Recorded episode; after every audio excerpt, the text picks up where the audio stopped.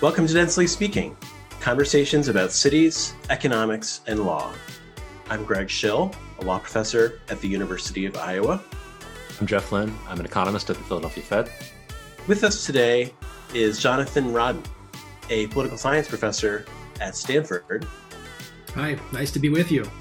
And we are also joined today by guest co host Ari Stern, who is an associate professor of mathematics and statistics at WashU in St. Louis. Hi, Ari. Hi, Greg. Thanks for having me here. Ari is an author of an amicus brief to the Supreme Court in the Rucho against Common Cause case from last year. And Jonathan is also an author of an amicus brief separately in the same case. Thanks for being here. Today on the show, Why Cities Lose The Deep Roots of the Urban Rural Political Divide, Jonathan's new book. It's hardly a secret that geography, politics, and economics are becoming increasingly interlinked and important in the United States and around the world. And Jonathan has produced a prodigious study of the topic, focusing on the United States, but with comparisons from other systems. And we are very pleased to have him here on the show to discuss. Jonathan, I wonder if you could, in a nutshell, explain what you're doing in this book. Well, the book has two sections. It starts out asking a lot of questions about how it comes to pass that politics is arranged around an urban rural divide and how that is shaped by the electoral system, how this becomes especially important in what I call majoritarian democracies. So places that were Britain and its former colonies, where elections are determined by a number of single member winner take all districts. I try to understand how that lends itself to the rise of an urban rural political divide and how the parties come to be oriented around that cleavage. And then in the second part of the book, I then ask, well, what are the implications of that? When politics ends up becoming arranged in that way, what does that mean for politics in these majoritarian systems? And so I focus a lot on the US, but there's also there a lot of material on the other former British colonies and Britain itself. And that section of the book really focuses on representation. And so the title, Why Cities Lose, has to do not so much with economics, where many cities are doing very well, but with political representation, where in these majoritarian winner take all systems, because of the concentration of voters for left parties in cities, when we map these winner take all districts onto that geography, it ends up working out badly in many situations for the voters of these left wing parties, which vary, of course, from one country to another. But it's this set of electoral institutions mixed with this geography that shapes representation in a way that I thought deserved explanation. To what extent is this a story about cities having political representation problems versus the party that is identified with cities having political representation problems? Of course, those two things merge. But one thing you explain in the book is that wasn't always the case. I wondered if you could walk us through that. Yeah, the book really does focus more on the political parties. Probably it's a less catchy title to try to bring that into the title of the book. And I don't do a lot of empirical analysis, for instance, of how much infrastructure spending happens in cities versus outside of cities in different countries. I think those are all things that are worth further exploration, but it's really a book about political representation and that the emergence of a left right divide that really has its origins in the early 20th century, even before that, in the industrial era. And I spent a lot of time in the book explaining how it is that the geography of industrialization and the emergence of party systems that had their origins in that era, and then the evolution of those party systems over time, how that created the geographic pattern that we see today. And it's something that has changed a lot over time. And explaining that change is a big part of what the book is trying to do. One of the features of the first part of the book that I especially liked was how well it clarified a theory of why left voters or Democratic voters are concentrated in the US and cities today. You know, I think going into reading the book, I sort of had in my mind some theories that were more maybe familiar to economists. So, you know, economists talk a lot about selection and treatment effects. And so one theory of why there might be a lot of Democratic voters in cities is selection effects. So people who are predisposed to vote for Democrats are attracted to cities. They're selected to cities. And You know, you talk about some of these mechanisms in your book, right? Like because of durable housing, people who maybe favor redistribution are more likely to be in cities, or because of like knowledge economy, employment opportunities, those kinds of people might be attracted to cities too. And economists also think about treatment effects. And so another theory might be that left voters are created by cities, right? Somehow living in a city affects your attitudes and gives you more cosmopolitan preferences. I think what was nice about the book and came through very clearly was this third theory, which is that the parties themselves are shifting over time to the preferences of their constituents. And the Democratic Party being the urban party has over time tended to adopt the priorities of those people that live in the cities. You touched on this a little bit in the conclusion of the book, but I just feel like all of these sorts of mechanisms are sort of reinforcing the result that we see in the data today. But I wonder if you have an opinion about the relative strength of these forces, or if, even if it's possible to disentangle these different theories. Yeah, first of all, that was a great summary of the important mechanisms. And so much of this is overdetermined in the sense that I think that it's absolutely the case that selection is taking place. And we have some good evidence of that. I almost feel that in the media portrayals of this, the selection story kind of dominates. People have this sense, and there was a lot of attention to a book called The Big Sort that really got a lot of popular attention, where the kind of notion is that we see all the decline of competitive counties in many rural places, and the presumption is all of the progressives picked up and moved to Manhattan to pursue a career in theater or something like that. We can look at evidence of moves and the numbers just don't add up. It can't be possible that the polarization that we've seen is purely a function of residential moves. And then, then there's also, of course, this treatment effect story where it could be that you move to cities and in addition to all the social stuff, it could be that you learn to appreciate public transportation because it's more useful. There are various public goods that actually pay off in a dense setting that don't pay off in a rural setting where you can kind of get by with a volunteer fire department and so forth. It doesn't work as well in a dense city. All those things are happening. But what I thought was missing from a lot of those stories, something about the way the parties themselves are changing. And I think you did a nice job describing that. Once a party gets a foothold in a place, it becomes the kind of place to go politically when you want something done. That creates this sort of ratchet effect where the party becomes even more entrenched in that place. When new issues get politicized, those end up having a, the same kind of geographic pattern. And so, one of the really interesting questions is why in the world is the party of the urban working class from the early 20th century now the party of Silicon Valley investors? Why are laboratory scientists now an important part of the Democratic coalition? I think to answer that question, we have to ask, well, how did the Democrats end up kind of forming an alliance with these groups? And to answer that question, it's kind of similar to when we ask, well, how do the Democrats become the party of African Americans?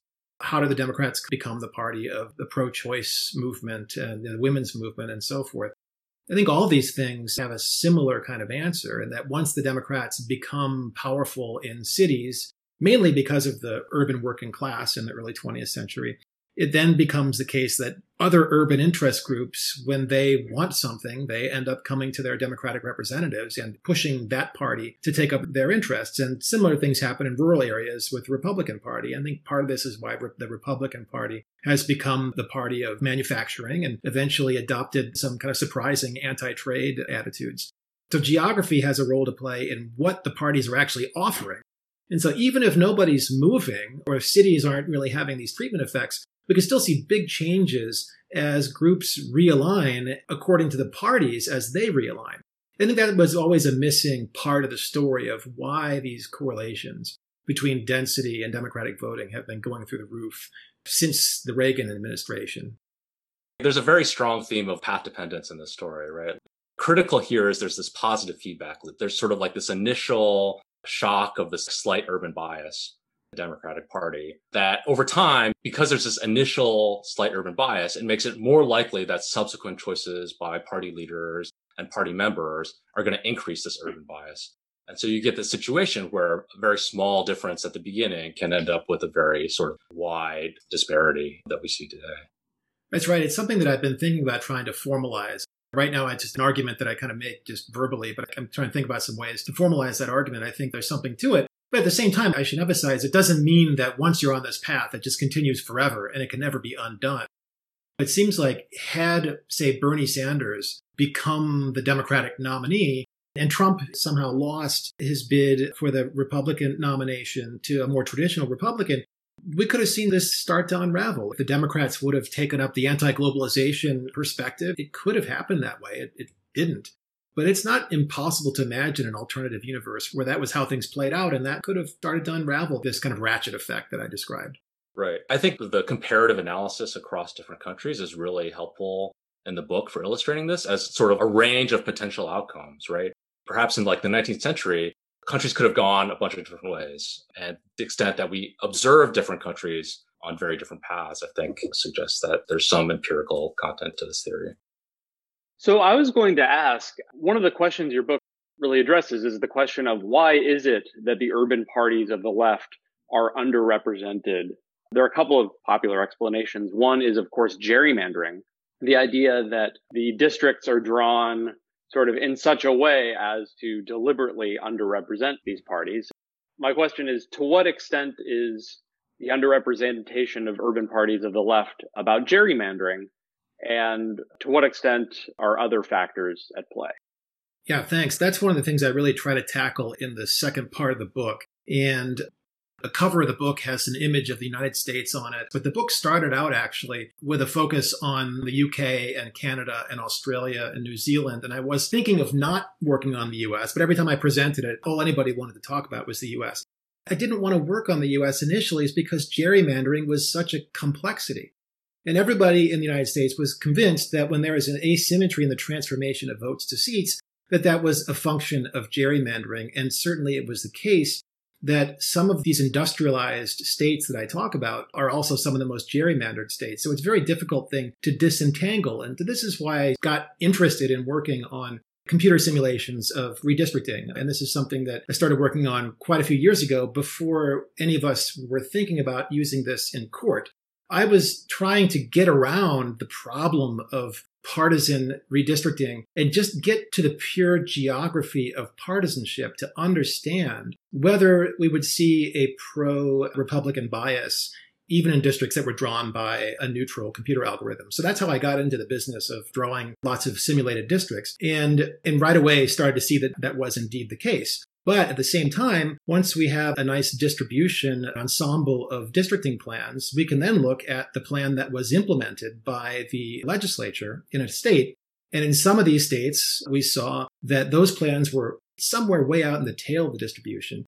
And it occurred to us that that was a great way of trying to hold political geography constant and actually show to the court when gerrymandering had taken place. And so we used that technique in a court case in Florida right after the 2012 redistricting. And that was part of our testimony that led to the Florida redistricting plan being thrown out as a violation of the Florida Constitution, which has a provision that prohibits the use of partisanship in drawing districts. We realized that this exploration of political geography led to something that was useful for actually understanding gerrymandering. So gerrymandering was in the beginning of my analysis was a sort of a that was an annoyance. I wanted to get rid of it. And that was why we did that. And then it led to, I feel like, a better understanding of gerrymandering and how to measure it and how to identify it. So even in the absence of gerrymandering, even if your districts are drawn by an algorithm, you still see a partisan tilt due to the urban concentration of these parties on the left. And then if you see even further tilting than that, then that's a possible sign that gerrymandering is at work. Right. And I should add that one of the things that's interesting about this is we can go state by state and we can see that, yes, in many states, especially those industrialized states in the Northeast and the Midwest, we do see even 100,000 computer simulations will produce on average some bias in favor of the Republicans. But I should say there are states where that's not true. And that itself, it's getting away from the courts and the political battles. It's just an interesting question for geographers and mathematicians as well is what are the conditions under which you can draw a bunch of simulations and not see that bias? And I think that's an active research program. But in the book, I talk about places like Arizona where there isn't a compact 19th century core to the big cities that had to do with working class housing and all of that. In the era of the automobile, that type of city, you know, Phoenix is kind of a classic example of a very sprawling city with a low density gradient. And that kind of place seems not to produce this phenomenon in nearly the same way. So that's just an interesting thing. And it does matter, I think, also for thinking about future legal battles and so forth. That was a real aha moment for me when I read that in the book.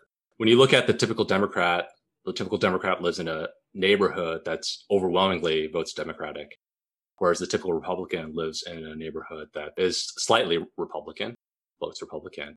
And the implication of that just from geography and geometry is that's going to be much harder to draw district boundaries where those Democratic votes aren't sort of quote unquote wasted. Yeah, this is why the book has so much history in it. I think that is a function of the way the cities emerged. And it doesn't have to be that way. You know, and this is something that led to some interesting conversations with other mathematicians and folks who are really trying to model this and understand how this works. It's not like it's inherent in the presence of a correlation between density and voting. You can imagine a really strong correlation, but if all the Democrats are in cities and all the Republicans are in rural areas, where there's a bimodal distribution, but there's no real bias, there's something subtle about urban form in the concentration.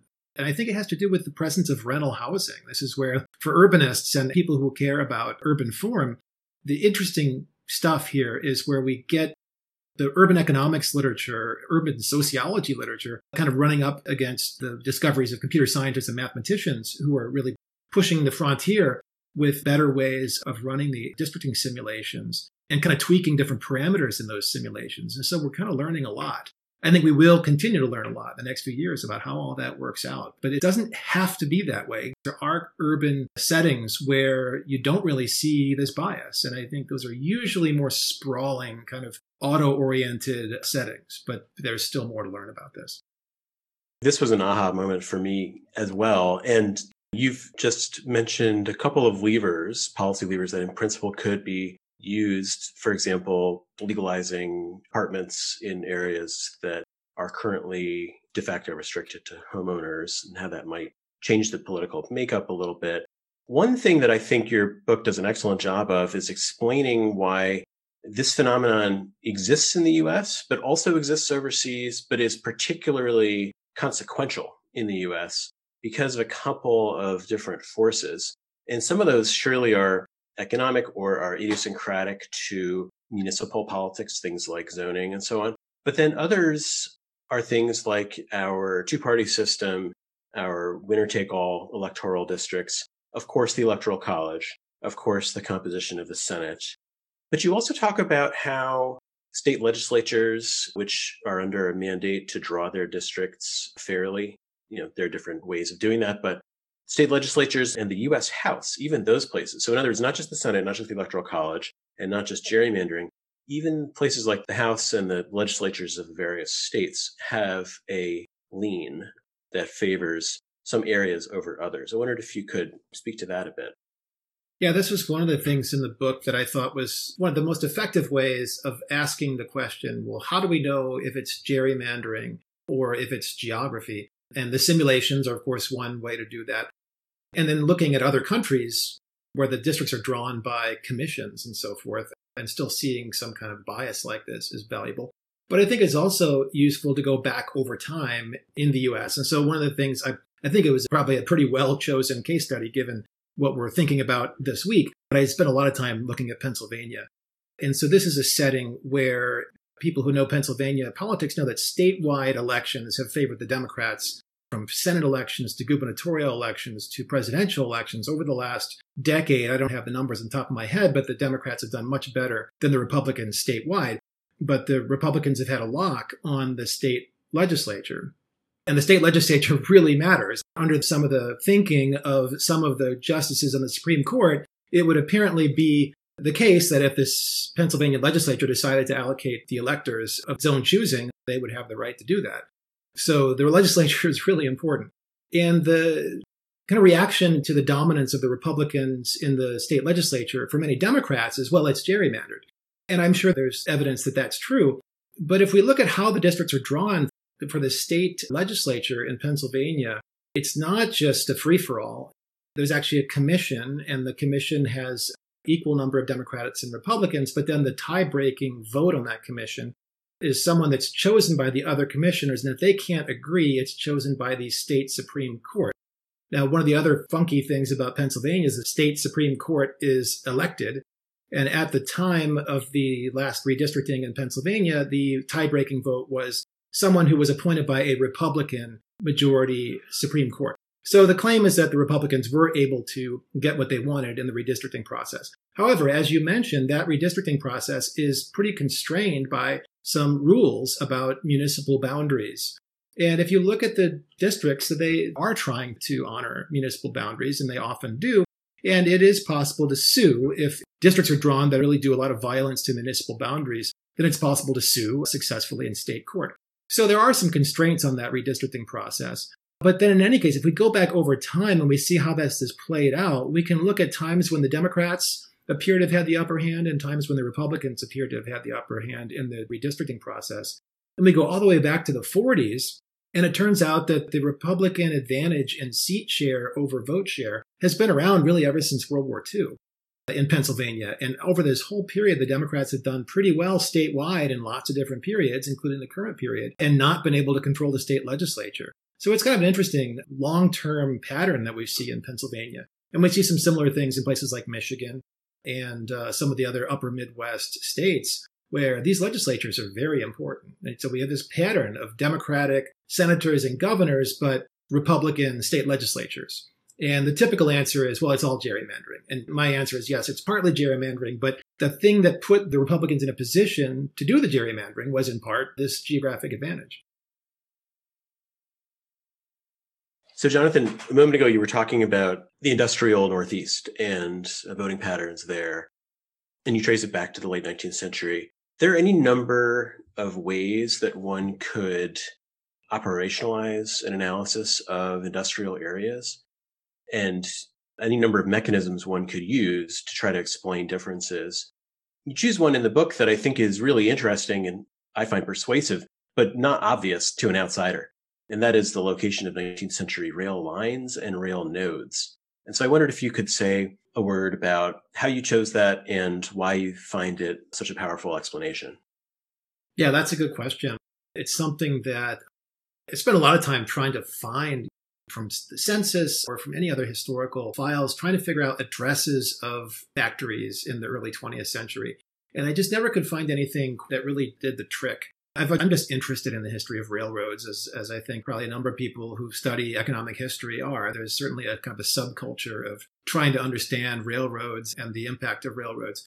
But as I just mapped railroads and started kind of looking at the places where I did have a good sense of where the factories were and had some other data on that, I noticed that it was very much the case that in the era of early 20th century manufacturing I was interested in, was all rail based. That was how, of course, the canals matter as well. And I think ideally it would be good to have data on canals also. But the era of canals was very short, and the canals were very quickly replaced by railroads. And so I think I can really get a pretty good sense of where the early 20th century industrialization was by just looking at those rail nodes, which are ultimately places where freight could be loaded and unloaded in that period. And then we didn't really add much to our rail network since that period. So, yeah, there are a few commuter train stops in Connecticut that we might want to edit out because that's not really quite what we're looking for. But most of these rail nodes are they're bike paths now. But nevertheless, these places where the train used to go are the places where there was early kind of working class housing. And then once you have that working class housing and the apartment buildings, you still have poor people, you still have immigrants, and all the other things that correlate with democratic voting. I was curious what the through line is from the 1880s to today in terms of explaining why those areas. You know, one example you use is Scranton. So why Scranton votes like Philadelphia? Surely they don't merely both consider themselves cities. There's so many differences between the places. And I'm wondering if it's something about the culture that changes because of the location of the rail node, then feeding industrialization, or if it's something about unionization, or if it's merely the presence of rental housing and greater economic diversity, or if you don't have a causal claim. Or I'm curious how you assess that. Yeah, it's another one of those things that feels a little overdetermined. There's so much going on, and I, I have a, the data rich setting for the U.S. here is really helpful because this was a book that was aimed at a bit more popular audience. All this stuff ended up in footnotes, and probably I should write a couple of uh, more rigorous papers on this.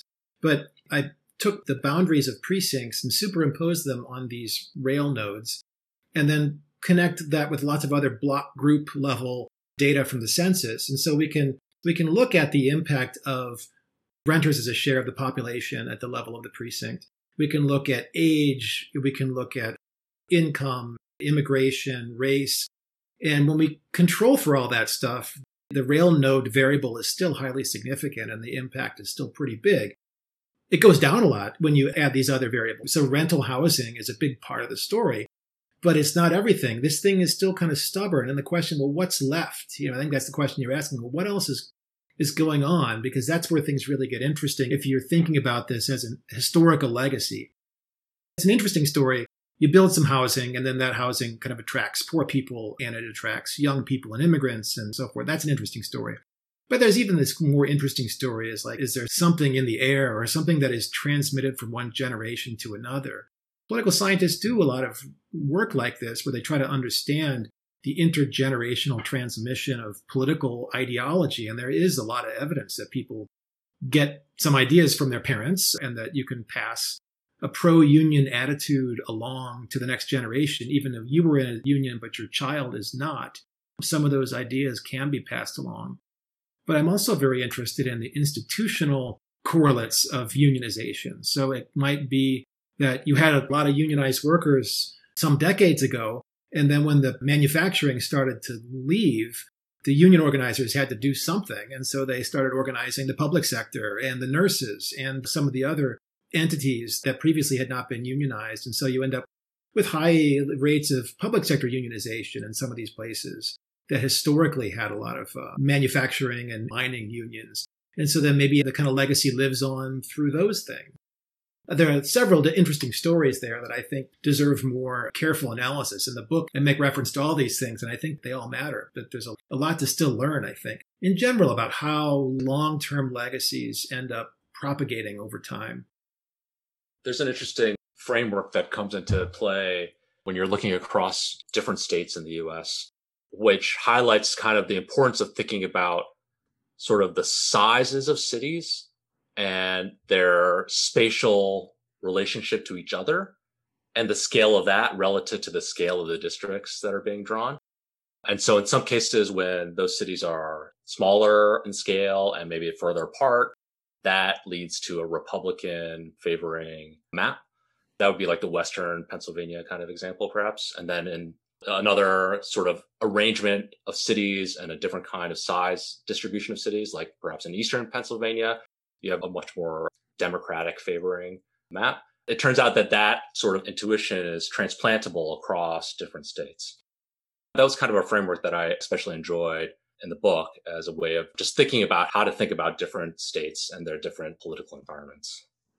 I think there's still a lot more work to be done. One way you could do this is sort of make up different kinds of fake metropolises and say, let's move up and down the kind of scale of the districts and let's look at the city sizes and let's kind of try to do this in a really scientific way. And I think that's something that I'm still interested in doing more. This is kind of work that is doing in collaboration with some mathematicians. But I kind of like using real data. And there's so much diversity, you know, like in that Western versus Eastern Pennsylvania example. So I've just wrote a follow up paper with a mathematician, uh, Thomas Weighill, where we're looking at exactly that. We're taking Western Pennsylvania and Eastern Pennsylvania and we're trying lots of different scales of redistricting because one of the interesting ideas here is that it matters whether you've got very small districts. I mean, at the limit, the districts are me and my family are one district, right? You can make really small districts if you want. And most other countries do have much smaller districts than the US. And then you can kind of take that and increase the scale of districts all the way up to US congressional districts or beyond and see how things change. And you know, we just did it as a first cut. We played around with this in Western and Eastern Pennsylvania, which, as you describe, have these two different patterns one big city and not too many surrounding cities on the west of Pennsylvania. And on the east, we have this big city surrounded by a bunch of satellite cities. And things get interesting when you start drawing congressional districts, which are so large in that setting, because you can easily start to include a couple of these old industrial cities in the same congressional district, and then they might be enough Democrats to overwhelm the surrounding Republicans. So these are the kind of ins and outs of geography that matter. It's kind of combining the insights of geographers and mathematicians is, I think, what has to happen next. So I wanted to go back to an earlier part of the conversation. The idea of positive feedback forces is really a central one in urban and regional economics. They're a principal reason why urban economists think cities exist, right? Because existing firms attract other kinds of activity. They attract input suppliers. They attract specialized kinds of labor. And so a place that sort of has an initial advantage can kind of basically enter this virtuous cycle where increasing in size makes that place even more attractive, which makes it grow even faster. At the same time, though, in these kinds of models in urban economics, an important element of these models is to have some kind of dispersion force, some kind of break on this positive feedback loop. Sometimes people call it like a no black hole condition because without it, what you would end up with is everybody located in a single point in space, right? So that's why no black hole. And dispersion forces are things like traffic congestion or pollution or crime, something that kicks in when a city gets too big so that, you know, people stop wanting to move there. The sort of story you're telling in the book has a lot of features in common. It has these positive feedback loops where sort of like the urban bias of the historical Democratic Party became increasingly large due to actions taken over time. I wonder if there's a parallel in terms of a dispersion force. Is there a factor that is around that provides maybe a, a natural break on this positive feedback loop? Is there an end, or is the end state one where a complete polarization between urban and rural and the left and right parties? That's a, that's a very nice question, and it's one I've given a lot of thought to. You know, I think that's an especially interesting question to try to grapple with during election season, and one where we know that the correlation between density and voting will be strong again. But one of the things we haven't talked about much yet in this conversation is suburbs. And that's something that everyone is currently talking about because something is happening in the suburbs, something is changing.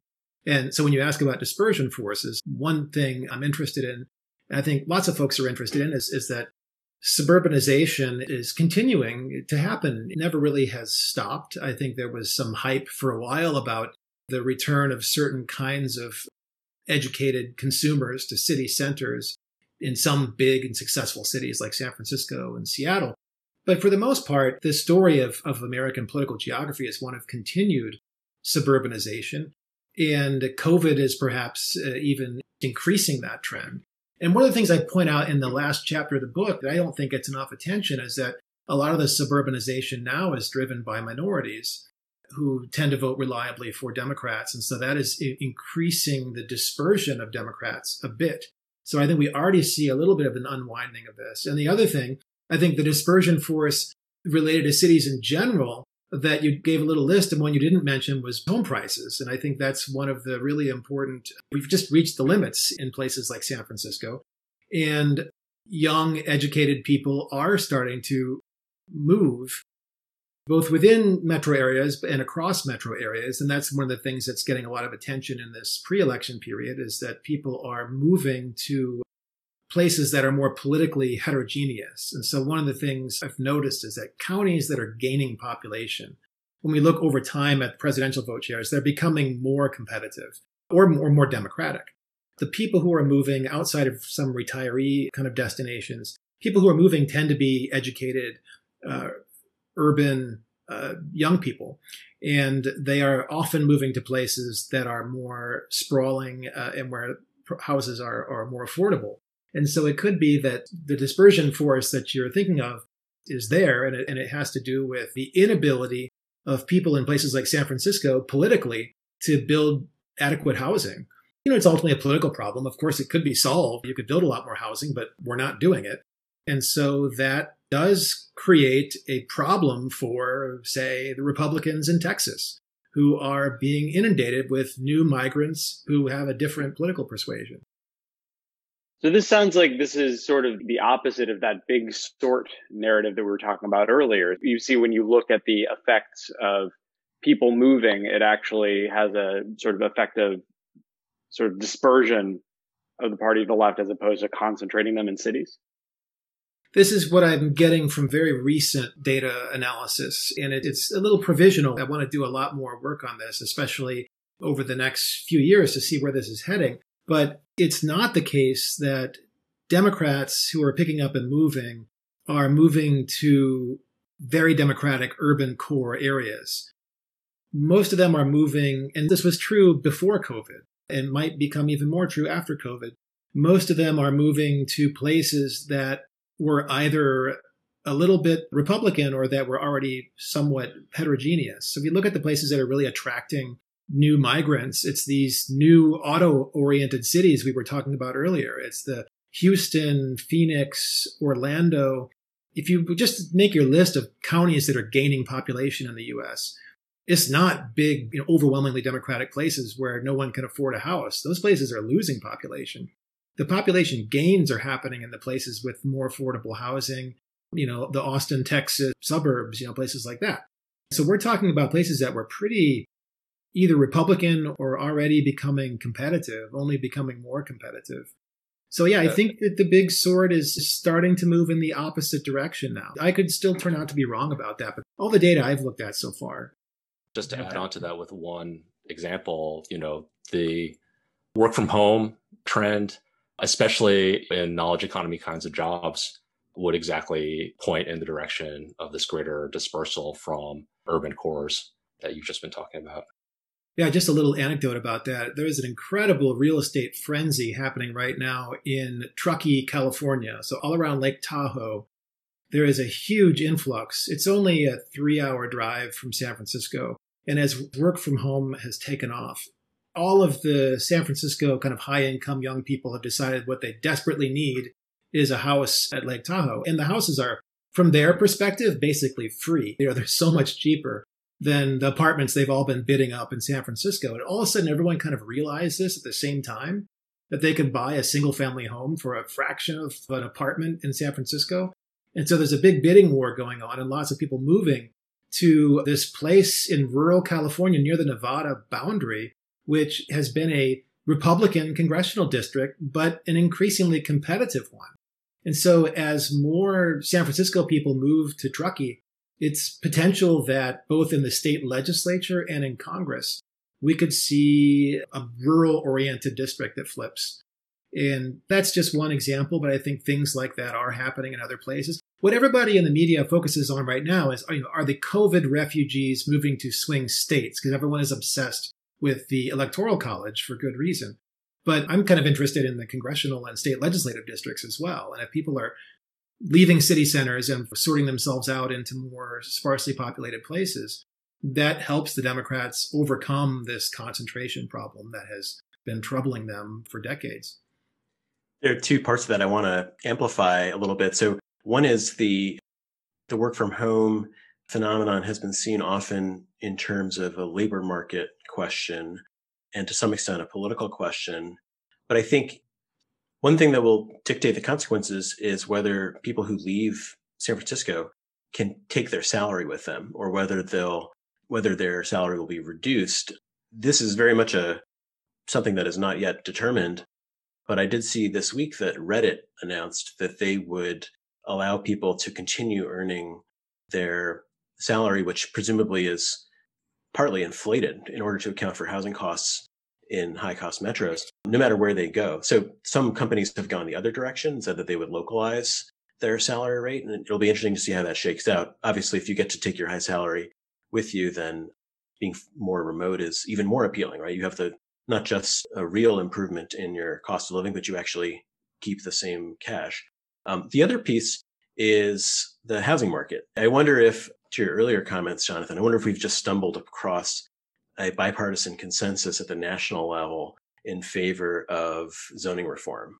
Because if California is exporting voters to Texas and Atlanta and Nashville by virtue of its local land use policies, then maybe that's something that Republicans from those areas could care about.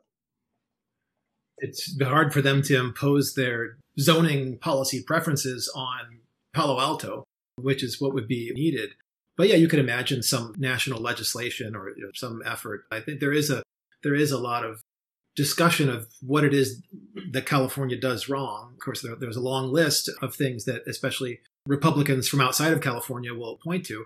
But I think that isn't something that lots of people can agree on. That affordability problem, you know, the housing crisis and the homelessness crisis in California as cities is something that needs to be addressed. And it might even be, you know, if we think far enough into the future, a world in which the Republican Party tries to become more competitive in cities, even in California cities, this is the kind of issue where they might have options to to uh, highlight something that urban voters are frustrated by.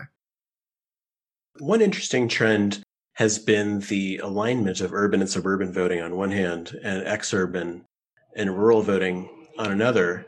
Something you touch on in the book. You know, so some of that, as you mentioned, is the suburbs are becoming more racially diverse.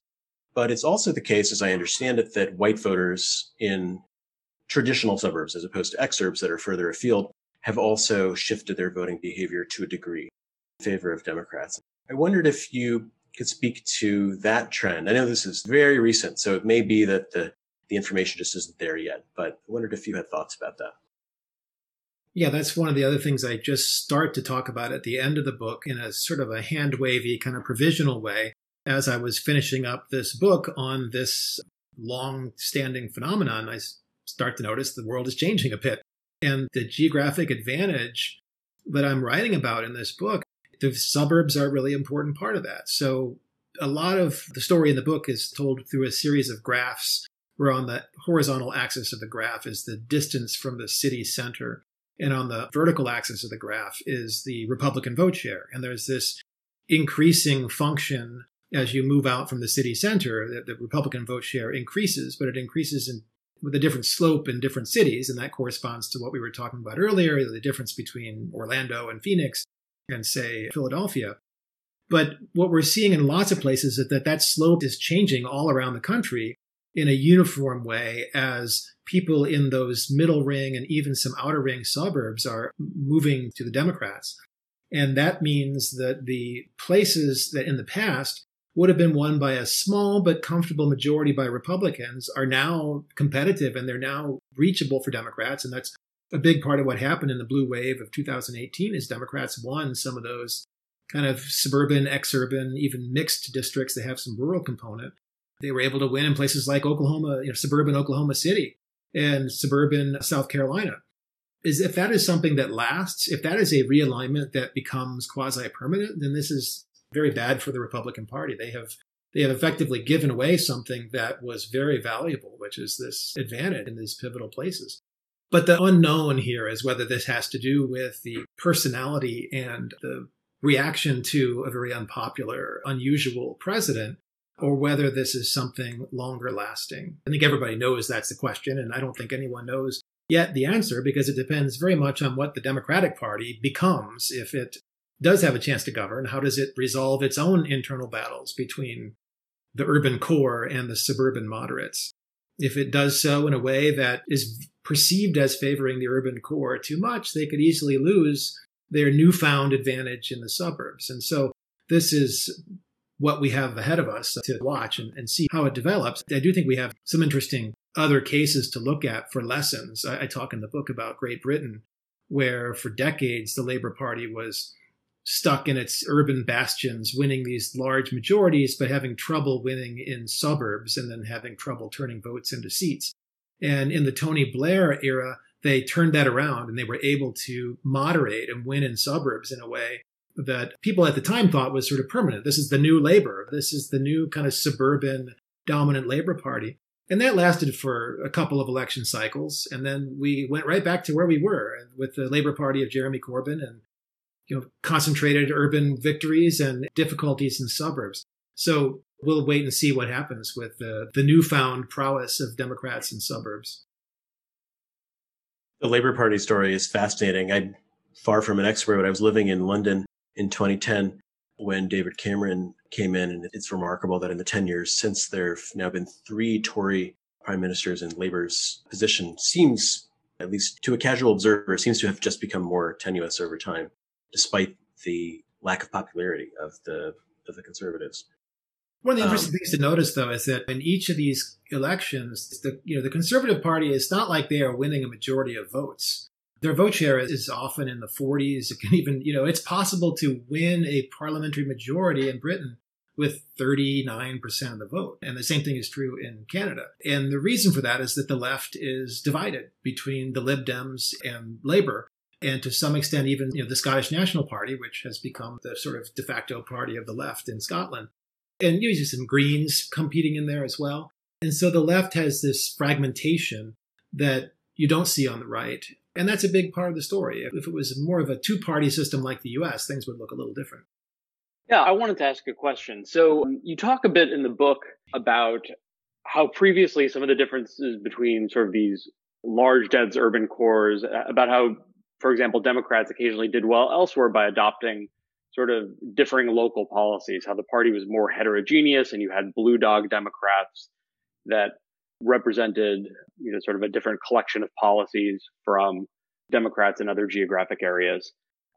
And you talk a little bit about the decline of that. So has that become more difficult with sort of the increasing nationalization of politics, sort of the rise of social media? Is it impossible for, you know, a Democrat in the Midwest to run and say that they're not on the same page as Nancy Pelosi on everything? It's hard to know. Like, we can look at what's happened and we can try to draw inferences about causality, and it's hard to know what the, you know, there's plenty of evidence for some kind of a nationalization in politics, but it may not be inevitable and it may not be as overwhelming as we sometimes imagine. You know, the question is, is it still possible to carve out a local reputation with a D next to your name that is distinct from the voters' perception of what that D means nationally? And what I've tried to argue is in a parliamentary system, it's just really hard to do that because it's a vote of no confidence and that people can whip you and can threaten to bring the whole government down if you don't vote with them. So everyone knows that. And that's a very different world. In the US presidential system, you know, you can run with a D next to your name. And your policy platform is that if you are elected, you will take it to the Democrats and you will change them or you won't vote with them on a whole variety of issues. And for instance, you will stand up for gun rights and you could even try to run as a pro life Democrat. And as I point out in the book, this happens less frequently now than it used to, but it's still possible to do. And I think part of the Democrats' success in 2018 was kind of trying to return to that playbook. But clearly, it's harder now than it used to be to play that strategy. But clearly, they're also still trying, and they may may be able to do it in some places. You know, I mean, Montana is a place where all of this gets very interesting. And it's also even the case that in Kansas, I, I, think gubernatorial elections are where this especially happens. For some reason, it's possible to kind of disassociate yourself from the party when you're running for the chief executive of the state. And I mean, just look at New England and all the Republican governors who are so successful in Massachusetts and Vermont. Vermont has Republican governors very frequently.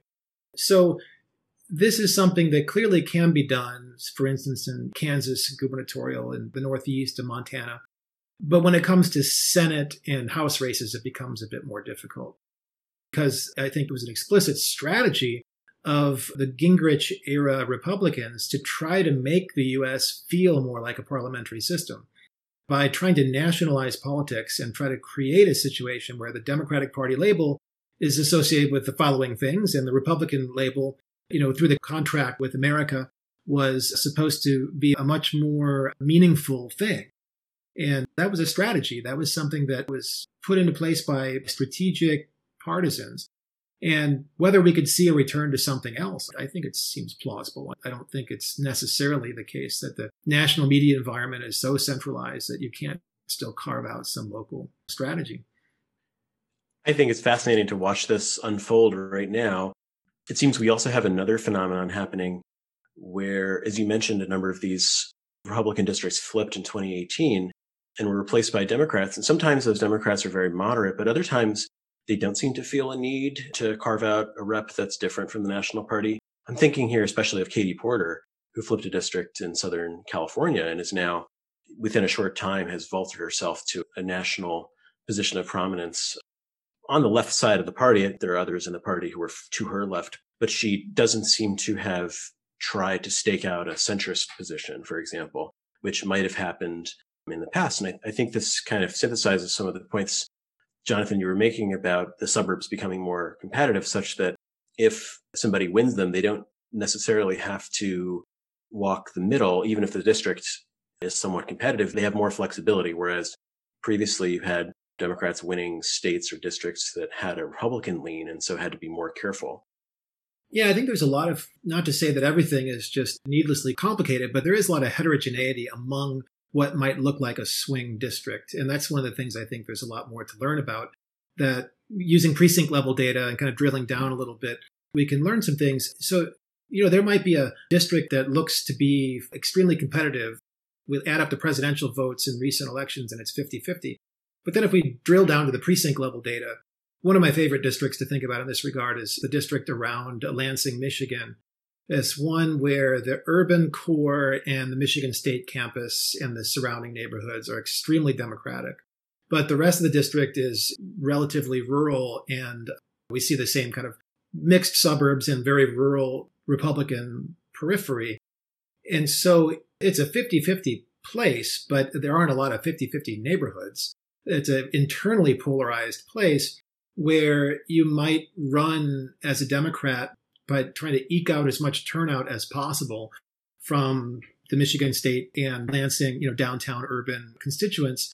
And likewise, as a Republican, you want to try to minimize turnout in the city and try to maximize turnout in rural areas. And and you have no incentive really to go and try to behave as a moderate, even though it would look on paper like a moderate district. But once you get elected, you have no incentive to try to behave as a moderate. It's all a turnout battle between these different base groups. Then no one has incentive to go and look like moderates. But I think there are also districts like these ones in, in say, uh, on the exurbs and the rural parts of Pittsburgh, where there's a history of mining and industrialization, where you have people with center left preferences, perhaps on economics, but conservative social preferences. Uh, a district like the one Conor Lamb was able to win. In that kind of place, yeah, I think he has incentives to behave as a moderate, and that's kind of his path to victory. It's Going to be really interesting to see, and how, of course, COVID and remote schooling, you know, figure into this. If there are representatives that are depending on concentrations of college students, for example, and and those people are not there and not voting remotely, then that could change. But then on the flip side as well, then maybe they're voting in their suburban home districts or other districts that previously have been less competitive. Or just not voting, unfortunately, because it's negotiating all of that and understanding where they're supposed to be and obtaining their ballot is something that a lot of young people have found very difficult. And that's part of the reason why their turnout is so low. Jonathan, what do you want readers to take away from your book? Is there anything that we haven't had a chance to get to today that you'd like folks to come away with? This has been great. It's been so much more in depth than most of the conversations I get to have about the book. So I really appreciate that. I think this is the first time I've done any kind of a podcast where we actually talked about rail nodes, uh, urban form. You know, these are the things in the book that I'm most excited about. But I think that a certain type of reader just doesn't care so much about. So it's really nice to talk to folks who care about that sort of thing. One thing we did not talk about much is proportional representation as a kind of another path. And it was something I wasn't quite sure how to handle in the book because it's a book about majoritarian democracies and kind of what happens in majoritarian democracies. But in order to, to make that kind of claim, you have to say something about what happens in places where elections operate differently. And so there is kind of a shadow comparison throughout the book that I don't really draw out as much as I might about what happened in continental Europe, which is a place that had the same institutions. It had winner take all districted elections in the late 19th century and the early 20th century. And sometime around World War I, they all made a reform and adopted proportional representation. And there's some very interesting questions about how politics plays out differently in that setting. And also in the book, I talk about New Zealand, which made a similar reform in the 90s. And it is something that is worth for people who are frustrated with American style polarization and who are open to thinking outside the box a little bit. We could talk about redistricting reform, and I'm a big fan of redistricting reform, but it might be time to also think a little bit more broadly about other types of electoral reform. I am developing a view that majoritarian democracy is part of the problem, and you know, two-party system is a big part of it.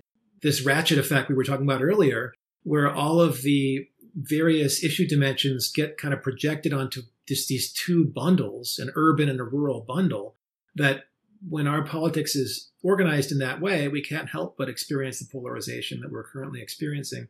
And when we look around the world at Germany and Sweden and Finland and the Netherlands, we see things operating in a very different way. It's just the kind of hostility that our voters feel toward members of the out Party. It just doesn't exist between the SPD and the CDU in Germany. you know, when we have these far right parties, people who vote for them and people who don't vote for them are starting to develop a similar kind of hostility. But for most of the political spectrum, there's just such a lower level of temperature and such a lower level of hostility. You know, look at how things have played out in New Zealand. I think there's something interesting to think about for Americans as well. I thought that was a really interesting open question at the end of the book was kind of is this problem going to fix itself or are we going to need reformed institutions like representation in order to steer it to a healthier place? May I ask one follow up question about that? I feel like there's sort of a sense, and you sort of hear this narrative in American politics that somehow the underrepresentation of urban areas is a feature rather than a bug of our system. That somehow the founding fathers designed this system so that urban areas wouldn't dominate. Do you see a path forward that would somehow overcome that narrative, or how was this narrative overcome in those places in Europe that moved to proportional representation? That's a great question. I don't know if I have a good answer. I mean, I think that in some ways, the problem that I am focusing on here related to legislatures, like the lower chamber of the US Congress and both chambers of state legislatures, is a small problem relative to the Senate for the Democrats. In the book, I only mention the Senate in passing. It's not really, from the title of the book, you might imagine it's a book all about the Senate.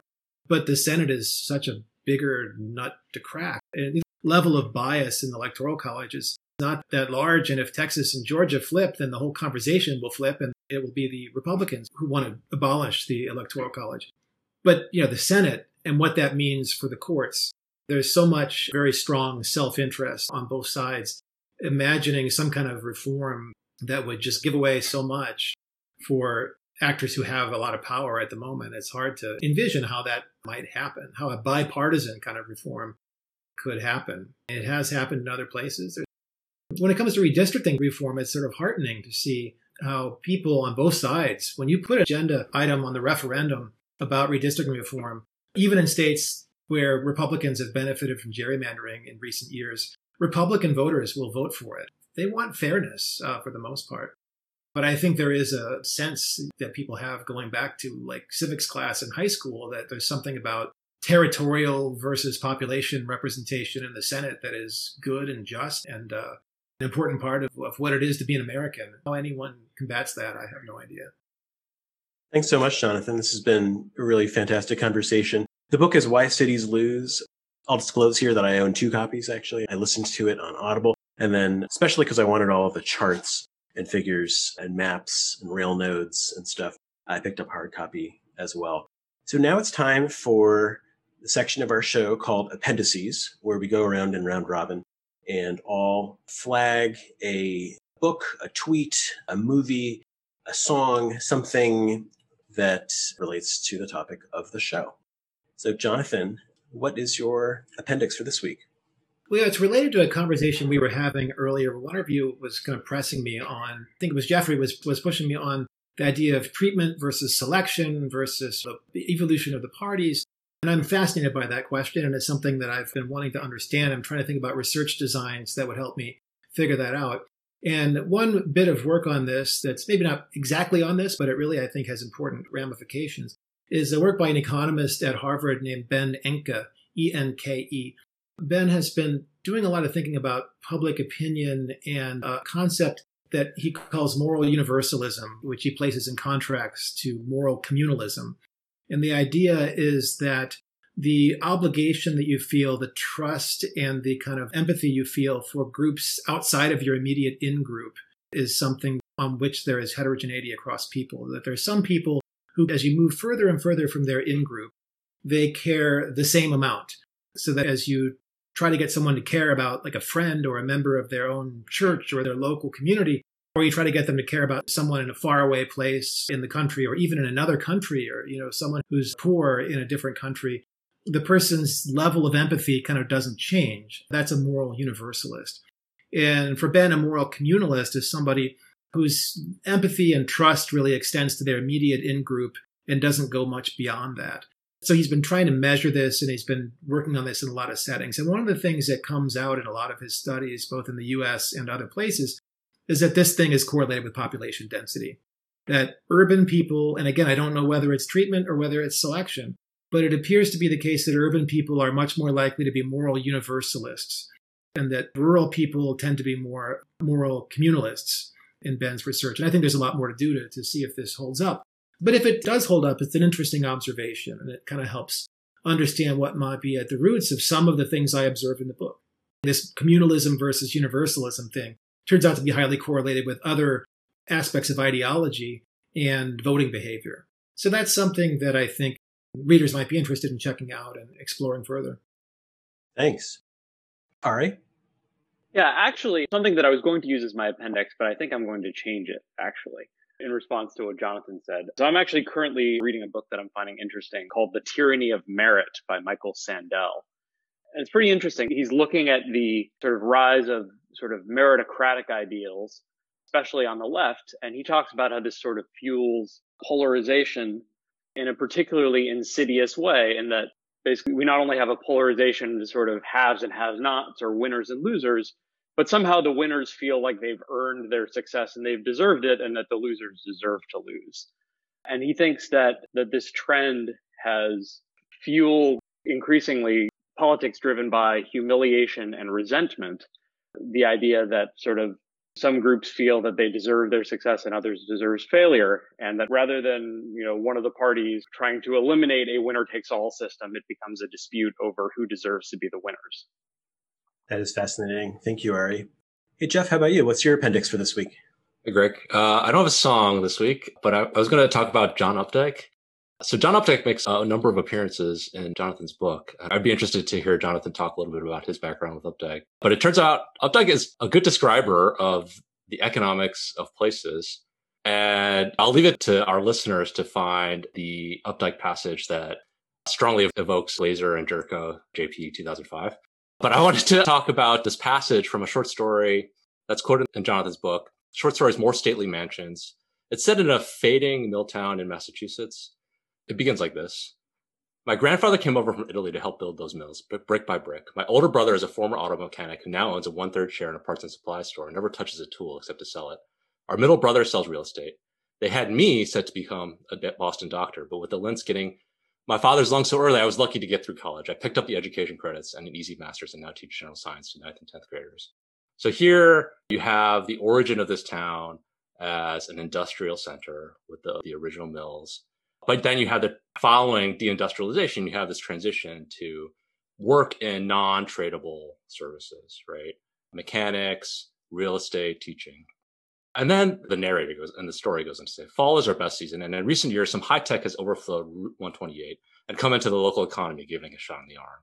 So we have this very nice illustration of some of the dynamics that Jonathan's talking about in the book. And then the last sentence of this paragraph is, but cities aren't like people. They live on and on, even though their reason for being where they are has gone downriver and out to sea. And I really wish I had known about this passage about 10 years ago when I was writing this paper with Hoyt Bleakley. So the, the paper that we wrote is called Portage and Path Dependence. And the paper we wrote is about portage cities. So portage, of course, is the act of carrying a boat or cargo around some obstacle to water navigation. And it turns out these portage sites were really important in early American colonial history as centers for exchange. Later, they became attractive for other kinds of supporting services like finance and insurance and other commercial activities. And we use this example of portage cities to help distinguish between different theories of why cities exist. So in particular, we were trying to distinguish between theories based on natural advantage versus theories based on agglomeration economies. And so the natural advantage story is just that cities are where they are because there's something in nature that is endowed to these locations that's useful for economic activity. So, you know, coal, coal deposits mean that it's going to be really likely to, that you're going to try to produce steel in a location like in Pittsburgh, right? Agglomeration economies are these spillovers that urban economists think a lot about, the benefits from being close to suppliers, close to customers, close to other workers. And so it turns out port cities are interesting because it's been more than 100 years since portage has been a direct advantage to these sites. And yet, what we see in the data is that even though their original advantage has long become obsolete, these portage cities today are still persistently large compared with other locations nearby. And so we viewed this as a test agglomeration economies. And the quote would have been a perfect epigraph for that paper. Cities aren't like people, they live on and on, even though their reason for being where they are has gone downriver and out to sea.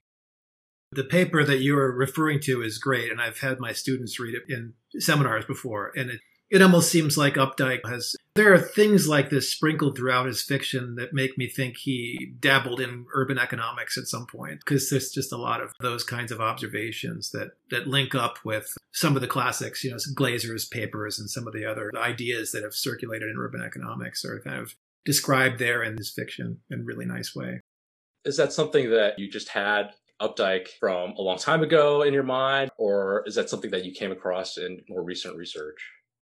I think it's just it happens to be that I was reading the Rabbit novels at the just came up somehow was recommended or something and I started reading those and I've been reading them on and off for a while but you know sometimes when your pleasure reading kind of resonates with your academic work it's just kind of nice and maybe I pushed it a little too far but I thought there was just so much there that's going to help maybe make some of the dry material in the book a little bit more relatable. But it was just dumb kind of timing luck that I happened to be reading that for fun when I was thinking about some of these things. Well, it's really fantastic. I mean, I think it adds another dimension to the book. And, you know, like Updike just has like such an economical way expressing a lot in a sentence that, that really adds, I think, uh, a lot. Oh, thanks. My appendix picks up on a few of these themes, as well as our conversation from earlier about dispersion forces. And so the book that I want to recommend is by Clayton Nall, who's a political scientist at UCSB, and it's called The Road to Inequality How the Federal Highway Program Polarized America and Undermined Cities. And it's available both in full size and bite sized form. The bite sized form is an interview transcript with Sam Sklar, whose newsletter I also recommend. We'll drop both of those in the show notes. So the book looks at the construction of interstate highways as a mechanism of political polarization. And it finds that they were a mechanism of political polarization. It tries to explain it. You know, Clayton uses two metaphors that I think are probably most useful as takeaways or previews of the book. So first, he suggests that they are a sort of spark that lights a fuse. He looks at highways as a way for people who already had anti-urban preferences or partially anti-urban preferences. For example, people who wanted to leave the city but continue to work in the city. And highways enabled them to act on those pre-existing preferences in a way that they never had been before. Suburbanization really starts early in the, in some cities anyway, in the 19th century, but it's not until the interstate highway system that it's available at scale. And he uses modern survey data as well as historical data on travel times to show that highways, and I'm quoting now from his interview with Sam, just took a lot of these preferences that existed anyway and just made it a lot easier for people to act on them, meaning to move uh, not just across the city line, but out into once rural areas, which he argues is technically still suburbanization. But I think one important part of his book is he tries to position it as a different era or a different form of suburbanization because these highway suburbs are so much more disconnected from the city than other predecessor suburbs were. So that's highways as catalyst or spark. The other metaphor he uses is highways as filters. So to travel on a highway, you need a car and you probably need a reliable car, probably one that you own. Even just that filters out a lot of people. You also probably need a reason to go wherever it is you're going. And here I'm adding in a little bit. Mixed land uses are often banned in the suburbs. And so if you live in a city, even if you have a car, a reliable car, you may not have much reason to go to the suburbs unless you're visiting a private home there, because in many places, other activities are not allowed. So there might be a shopping mall, but other than that, it's not as though there's a mixing of housing and retail and so on. That's that typology is largely outlawed in the suburbs. So highways operate as filters in this way. And here, you know, Clayton talks about other transportation modes as well, like commuter rail which tends to be costly. Highways are not unique in this regard, but to synthesize a bit, the combination of highways and suburban land use restrictions really operates as a powerful filter that does a lot of work that previous legal restrictions would have done with respect to race, for example, that end up getting outlawed in the middle of the 20th century, but highways and, and land use restrictions continue to do a lot of that work. So anyway, fascinating book. And I think relates to a lot of the issues we talked about today. So, thank you all for being on the show. Thank you, Jonathan, for a great conversation. Thanks, Ari, for, for a great conversation and coming on as our guest co host. Thanks to Jeff. Thanks to Scholar Pals, our producer. Check the show notes for a link to the book as well as the articles and appendices discussed on the show. You can follow us on Twitter at Densely Speaking. Let us know what you think of today's show. You can also find us at our personal accounts. Jeff is at Jeff R. Lin, and I am at Greg underscore Shill. If you don't already, please subscribe to Densely Speaking wherever you get your podcasts, and please take a second to rate the show as well. It helps other listeners find the show. The views expressed on today's show are those of the participants and do not necessarily represent the views of the Federal Reserve Bank of Philadelphia, the Federal Reserve System, or any of the other institutions with which the hosts or guests are affiliated.